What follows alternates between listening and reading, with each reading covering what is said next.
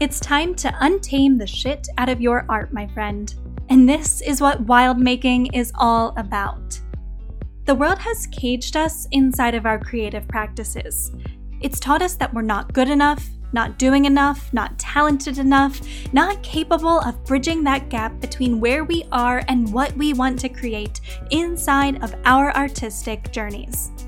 The story of not enough is a weapon that oppressive systems use to keep us small and caged and out of touch with our true power.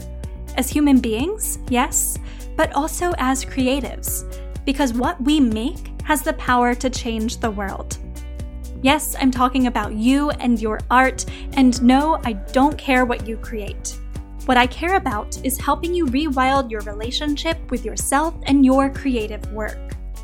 In environmental conservation efforts, rewilding is a term used to describe the restoration of land through the recreation of its natural, uncultivated, untamed state, ultimately creating healthy and self sustaining ecosystems that brim with healing biodiversity. And this is what I want for us all all the glorious everyday artists and crafters and makers in this world to shed shame and the cultivated story of not enough and rewild ourselves inside of our creative practices and beyond.